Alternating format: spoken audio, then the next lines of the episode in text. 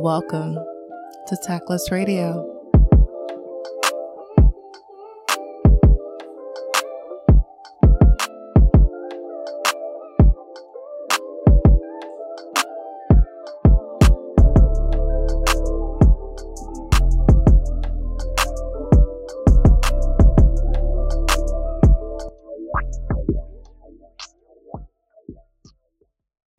Well, well, well. Ladies and gentlemen, everyone in between, back to Tactless Radio. I am Beabad. It's time for shit I saw. And today, I'm going to take it over to Facebook. So I'm in this Facebook group that is titled Black and Single, Millennial and Degreed. Trust me, do not let that title fool you. I'm I'm in the group because it's absolutely fucking ratchet and hilarious to just see people bicker all day. No one's getting together. No one's getting married. No one's hooking up. No one's finding a bay. It's just literally basically a Facebook group that I follow to get like the best laughs of the day. So, anywho, I was scrolling through and came across this post that said, if you were forced to spend your life in one season, what would it be? Spring, summer, fall, winter. And I was like, what season would I actually spend the rest of my life in? And I thought about it and thought about it and actually just had this conversation. And I was like, I would spend the rest of my life in the season of fall. And here's why. I live in Chicago. We get like, yeah, we kind of get the four seasons, but not really. Like, yes, we get fall and yes, we get spring. We definitely get a summer, but not long enough. But bitch, there is a winter. So I really do have to like switch out my clothes. And it's so interesting because like some people in America don't have like winter clothes and summer clothes to the extent that you have to pack up your winter attire, store that shit away, and then take out the summer clothes and then put that shit into the closet and, you know, swap out. Like currently, it's cold as fuck in Chicago. So all of my winter clothes are currently in my apartment, and all of my summer clothes are in my storage unit all of my summer attire is packed away. I know there's some people that like live in Florida that they're like, girl, I got two pair of jeans and a hoodie in the back just in case it gets to 78 degrees. But other than that, what do you mean I'm packing clothes away? I know, I know. So with that, a lot of people who live in climates where you get seasons, we have summer and winter and spring and fall. In my opinion, you can always tell who actually has style in the fall season. It is very easy to get away with some shit in the winter because we understand that you look like the abominable snowman for logical reasons. Like we understand you look like the abominable snowman just so that you could stay warm and not get frostbitten. Like we understand that we are sacrificing style for functionality because bitch is cold. All I'm gonna say is if y'all see me outside and I look like a wrapped up newborn baby, don't say nothing because it's cold and it's always cold. So you get a pass in the wintertime. In the summertime, it's just too easy. And that's it. Like the summertime is so easy to get away with your style because women understand that all you need to do is put on some shorts and a cute tank top or put on your good sundress. And ladies, you all know what I mean when I say that good sundress. Every girl got a good sundress. Like we got some sundresses that you throw on real quick because you're going to run to the store and then come right back. And then you got them backyard barbecue playing spades, doing the candy dance. Like you got that, that sundress that you kind of put to the side when you know you're going to see him but you're not sure if he gonna bring her that sundress. Oh yeah, bitch. We all got that sundress. It is just so easy to get away with if you do or don't have style in the summer because skin. And people are like, it is what it is. But in the fall, but baby, in the fall, you gotta actually put on some shit. And that's where that separates the girls from the women. Mm-hmm. Because tell me about your layers. What is your color palette for this season? Do you have a good boot with a good heel? Are you a hat type of girl? Do you do beanies? Do you do berets? What is the jewelry like? Are you bracelets? Are you watches? Are we sunglasses big? Are we doing them skinny? What are we doing? What are we doing? I want to see it. Like, are we doing color blocking? Are we doing monochromatics? Like, that's where you really shine if you actually got some style. And plus, it's just perfect outside.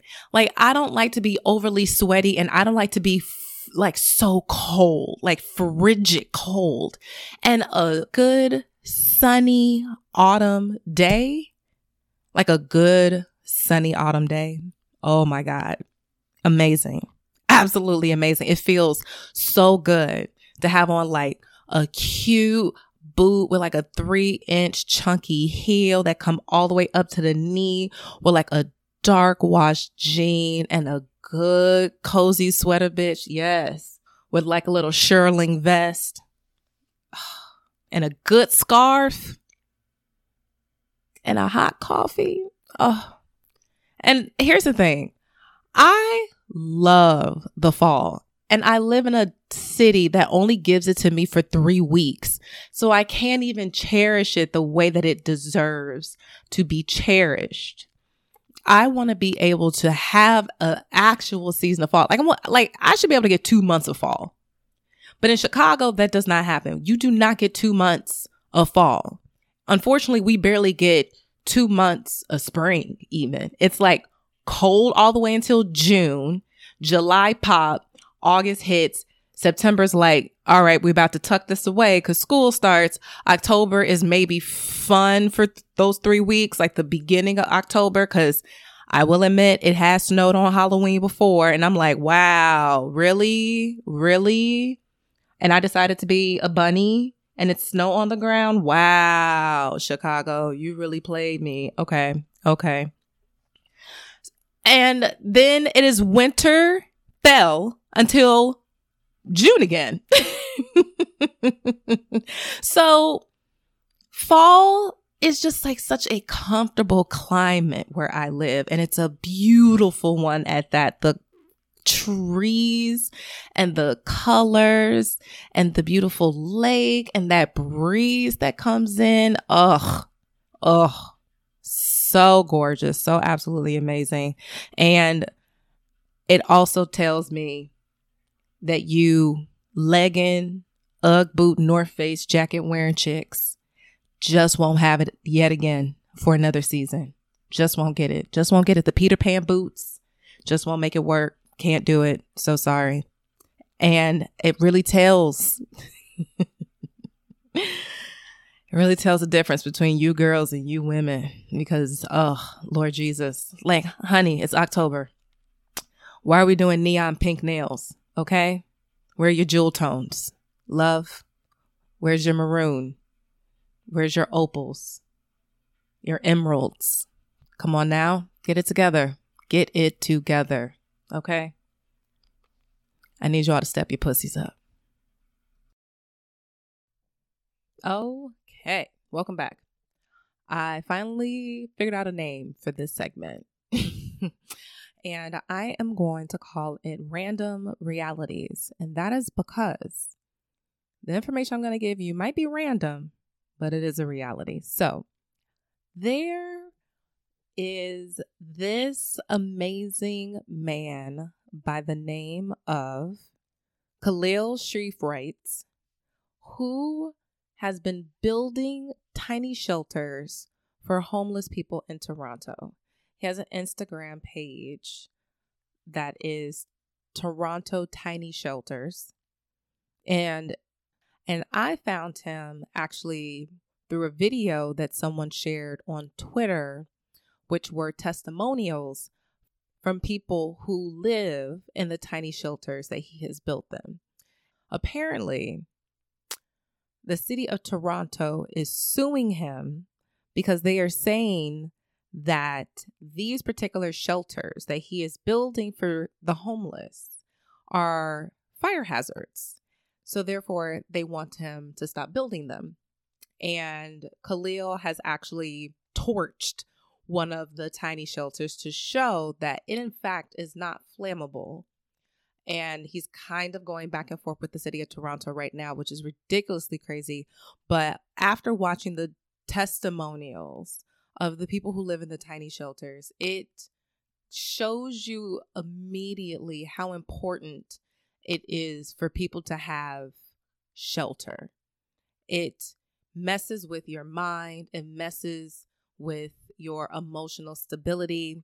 A lot of people just need somewhere to lay their head, a, a dry, warm place to lay their head, which means all the difference for any human being because you can quickly see how vibrant so many of these people are to know now that they have something that is sustainable and they understand that it's just temporary, but it's so much better than a tent. And it's so much better than boxes or underpass of a highway because so many of the the testimonies just talked about how the shelters have allowed them to secure employment. The tiny shelter has allowed for them to be able to get healthier, for them to be able to go to work, have somewhere where they can keep their important documents and not have to worry about them getting stolen. So many of the women talking about they just don't have to be on alert every hour and not necessarily really sleeping because you have to worry about if someone's going to attack you. It's so eye opening to see how a little gesture of creating a tiny shelter, and mind you, they're not like tiny homes. Like these things don't have like they're not having like running water and indoor plumbing and all of that. Like it literally is something to allow people warmth and dry space for them to be able to go to sleep and have something that they can come to where their important belongings are still there. And it is amazing that Khaleel is doing this for the homeless population in Toronto. And it's just absolutely fucking asinine how, like, the city of Toronto is trying to sue him for the fact that he is changing lives, like creating these out of his own material, money coming out of his own pocket with some community support. And my hat goes off to Khaleel for the fact that when you see something and you understand that it is a problem, sometimes you just have to say to yourself, I'ma do it. I'ma just I'ma just get up and fix it because clearly the city of Toronto, they don't care about the homeless. The city of Toronto is not providing these homeless people sustainable support. And Khaleel was like, I'll do it. Check out more information on Toronto Tiny Shelters read more about the amazing work that Khaleel is doing for homeless people in Toronto. Read and listen and watch the stories of the people's lives that he has changed and support, support, support, support if you can. Okay, so you all have finally made it to the tactless topic of the week. Tactless topic this week is going to be on a concept that I made up by the title of Duck in a Desert. And I know you're probably wondering, what the fuck is a duck in a desert mean? Like, why would ducks be in a desert? Exactly, exactly. Keep that in mind. We're we're gonna we're gonna boomerang back to that. Keep that, keep that, put that in your pocket. So I work in a very interesting spot of corporations, and it is the learning and development spot position of corporations and businesses and whatnot. And I essentially am tasked with developing employees of said companies. I also have been tasked with developing managers of said companies. And it is a very interesting job to have.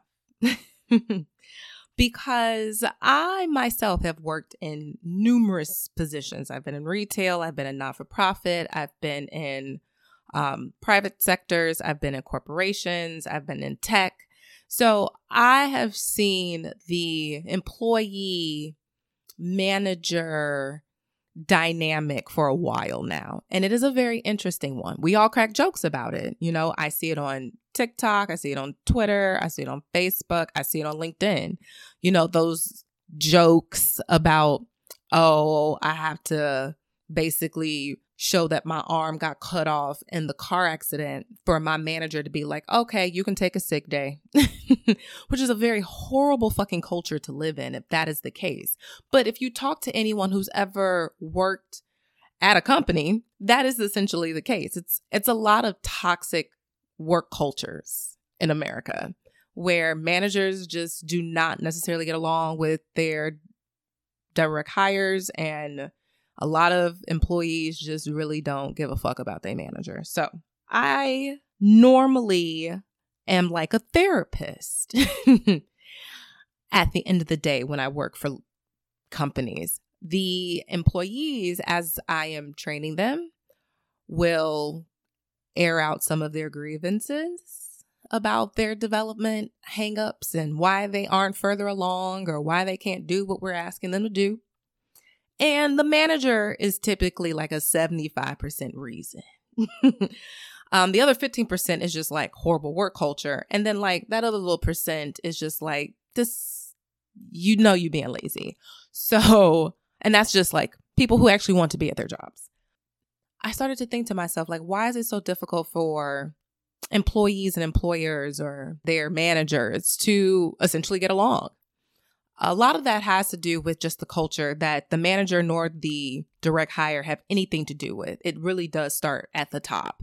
And a lot of people at the top are just so blinded about what's really going on at the bottom that they're thinking they're doing a really good job because CEOs have yes men around them too who kiss their ass and wipe it even. So CEOs think that like a corporation is doing absolutely amazing when if you ask somebody who answers the phone at the bottom, they fucking hate that place. and that's just how it goes. Um, that's how it goes for a lot of companies in America because productivity is a farce. You know, you rather have motherfuckers look busy than actually be busy. It's stupid how we really set up a lot of things in our companies and at work. So, duck in a desert. I talk to a lot of employees and they're like, this is what I necessarily need if you all want me to be better, but I'm not getting that. And then I talk to managers and I say, hey, employee A says they need X, Y, and Z so that they can be more productive and hit their metrics and do what you essentially need them to do. Is there some type of compromise? Is there a level of support that you can offer them so that we can pretty much close the gap here? And a lot of managers are like, nope, I ain't got shit for him. It is what it is. you that's typically a lot of the time, you know, managers just throw it to the next nigga up top. It's like, oh, it's out of my hands. I really can't do much, you know? And and essentially everyone keeps throwing it all the way up into the top until you get to the you know, the head honcho. And that nigga just hit you with a it is what it is. If you don't like it, you can leave. And then that's when I thought, like, wow, you do have people who really want to be here, who really want to do the work. And there's just a lot of things within this culture that is holding them back from being the best that they can be. And then I, I thought about the environment, a desert. And then I thought about a motherfucker who not supposed to be there, a duck. And that's when I thought to myself, it's a duck in a desert. It's the duck in the desert concept where managers just really think that you're just going to put the entire onus on the employee to just spring into action and do exactly what the fuck you need them to do at all times without you actually have to having to step in and support them in any kind of way. And that is just to say that a duck cannot thrive in a desert. It can be there, for a couple days, maybe even a couple weeks. You know, it'll it'll figure some shit out. It'll work it'll work through it. But that is not where the fuck that duck is supposed to be. It's supposed to be on a lily pad and a pond and marsh and water. It has absolutely none of the resources or the materials that it needs to thrive. It, at the end of the day, don't even want to fucking be there. You know, like the duck is like, holy hell, I am hot as fuck. I want to be anywhere else but here. But if this is where I have to be, I guess I'll make the best of it. And then think about how long that duck is going to be in that desert before it dies and then apply that to attrition when it comes to your employees. You're not going to be able to keep talent if you do not change the environment for the talent that you have. They will leave. Like that duck will die in that goddamn desert. You all have to understand that it is a give and a take.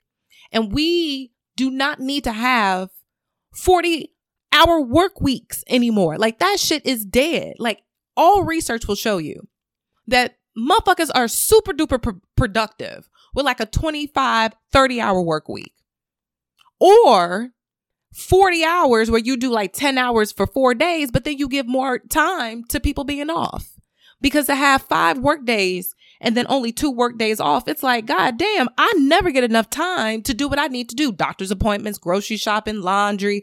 I am always exhausted because I'm doing all the work that I can't do on the weekends that's supposed to be rest the god the sabbath the goddamn sabbath is supposed to be the day of rest ain't no resting going on I, i'm doing all of my adulting on the weekend so that come monday i can go clock back in and do what i need to do for the job that is paying me to do the little that i have time for what it ends up boiling down to is that managers are just not able to set their teams up for success or they do not have the capability to set them up for success because of the corporation's culture. They they're not supported and being able to support their direct hire. A lot of times managers do want to do more. They're just they have their hands tied behind their back because of senior management or the executive team or C-suite. It really is top down in a lot of these situations. But you do have those managers who are empowered to assist and support and help change and set their direct hires up for success and they just choose not to. And those managers absolutely suck ass. And we all have encountered that manager once or twice in our professional careers. And those people fucking suck. And I hate to say it, but those type of managers exist more than the managers that really want to see you shine and are willing to put their necks out because that's what a good manager would do a manager that's willing to put their necks out for the productivity of their team. Because get this, managers, if your team does better, you look better. So why wouldn't you want to fight for your team to get everything that they need so that they are able to do everything that they can do to make you shine? Like I would always be willing to put my neck out for my team because my team would see that they would see that I am willing to I am willing to bet on me and I am willing to bet on them. So if that is the case, I want everybody to step up to the plate and bet on themselves and do better. Because if I am going to give you direct hire, everything that you say that you need in terms of support so that you can knock it out of the park, so you can do what you need to do, so you could be the best that you can be, I will give that to you. And then at that time, if you do not surpass the expectations that we have set for you, then it's a different type of conversation. And maybe being at this company isn't the best for you because we have essentially supported you in the ways that you said that you needed support and it's still not working out. So at that point, you can have a different conversation. But god damn, a lot of managers don't even want to get to that point. A lot of managers are so concerned in appeasing senior management, executive teams, and C suite that they will leave their team in the dust. And that's not what a good leader is at the end of the day. That's not what a good leader is. If your team says you absolutely suck ass, but your senior manager says you're doing a, a really good job, you are a shitty manager. Point blank, period. Period. You're you're a shitty manager. If your manager like you, but everybody on your team think you're absolutely ass, you're a horrible manager. And then you have to ask yourself, what type of leader do you want to be? Are you the type of leader that comes to work, clock in, get a check, do the bare minimum and go home? If you're that type of leader, baby, please just become an individual contributor. You do not have to be a manager if you're not going to actually give a fuck about people. Because if you're going to be an effective leader, you have to give a fuck about people. And then you have to understand who are the people I'm going to give a fuck about. And those are the people that directly look to you for shit not your manager or your manager's manager, which is what we all do. We all have been there. We look forward because we want to be forward. We want to get promoted. We want our bonuses. We want to be able to shrug shoulders with the executive team. We want to be able to go on the retreats with the C suite. We want to climb the corporate ladder. Managers, I get it. I get that. I truly, truly do.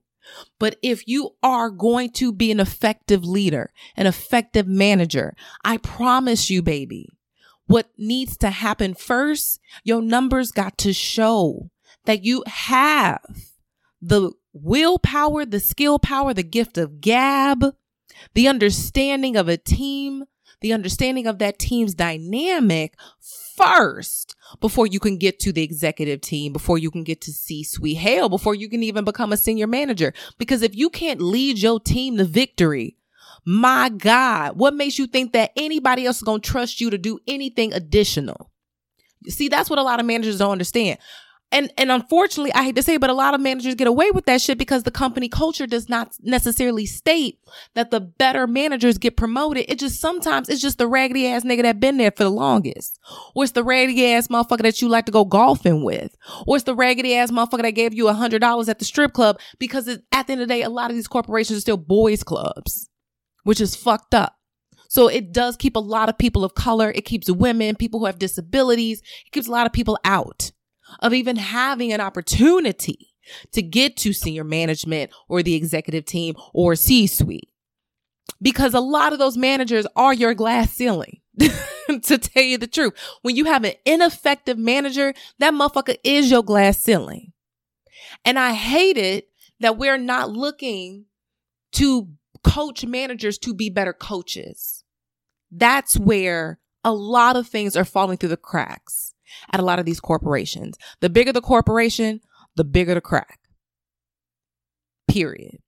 So if we are going to have better situations where you have motherfuckers, you don't you want people to show up to work and actually want to be there? Don't you want somebody to walk through the door at six o'clock in the morning and be like, "Hey, Jim, what's going on?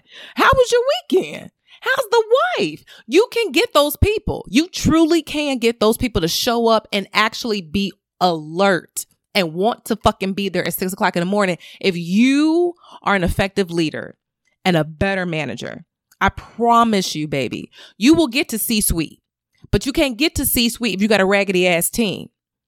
So if your team can't vouch for your leadership, please don't think that you're going to get to C suite and stay there. You might be able to get pushed to C suite. You won't be a good C suite person. You won't be a good chief of shit. You won't be a good manager of shit if you can't effectively lead a team when you are just a simple manager. And a lot of corporations need to start putting money into the learning and development departments that you all have or create one if you don't. Because there are so many managers that are so ineffective because the company culture is horrible. You do not look at the person. You look at them as a number you are only consistent with asking teams to show up in terms of metrics and productivity, but you don't never check in with the team's morale and how people feel about the job.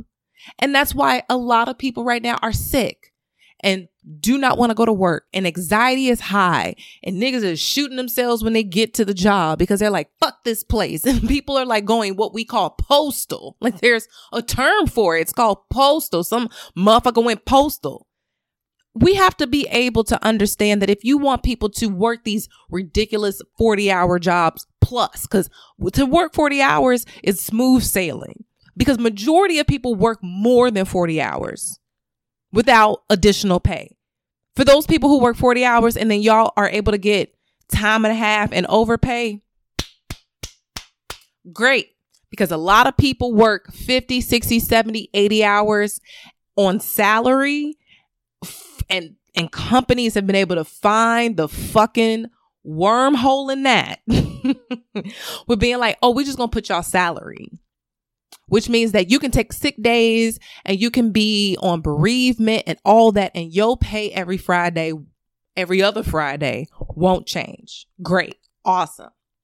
But I promise you, they still put a cap on your sick days. They still put a cap on your PTO and they still put a cap on your bereavement. But what they knock gonna cap is the additional hours you give that motherfucker. You, you understand that, right? Like you salary because they know they're gonna work you. They know they're gonna work you like a mule. But when it comes to you being able to quote unquote see the benefit of being salaried, oh, that's a cap. You get 14 days of PTO, five days of sick, and if somebody happened to die in your family, mind you, a lot of companies will put specifications on when you can use bereavement. Like your mother would need to die for you to be able to take bereavement. Sorry, Granny, I'm gonna just have to zoom in on my break. but they put a cap on how many days you can actually take off for you to feel the benefit of being salaried, but they definitely don't put no cap on how much hours you're gonna give them. So that's when I have to just say to myself that companies that really want to retain high quality talent, amazing employees that give a fuck about your dream, because your company is your dream, not mine, motherfucker, not mine. Your company is your dream. I am here to help you get to your dreams. So don't you want to, I don't know, pat me on the back from time to time for helping you reach the shit that you want to reach? Because I'm here five days a week helping you reach the dream that you had when you was a little boy. Don't you want to scratch my back from time to time? That's what a lot of companies have to remember. You have to be able to scratch your employees' backs from time to time if you want them to show up and show out. Because if you don't appreciate them, they damn sure not going to appreciate the work that they're doing. So, if you don't want your ducks to die in that desert, don't put them in a desert.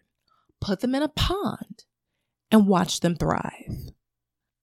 And that, ladies and gentlemen, and everyone in between, is my tactless topic of the. Now that we've gotten that out of the way, what you want to eat?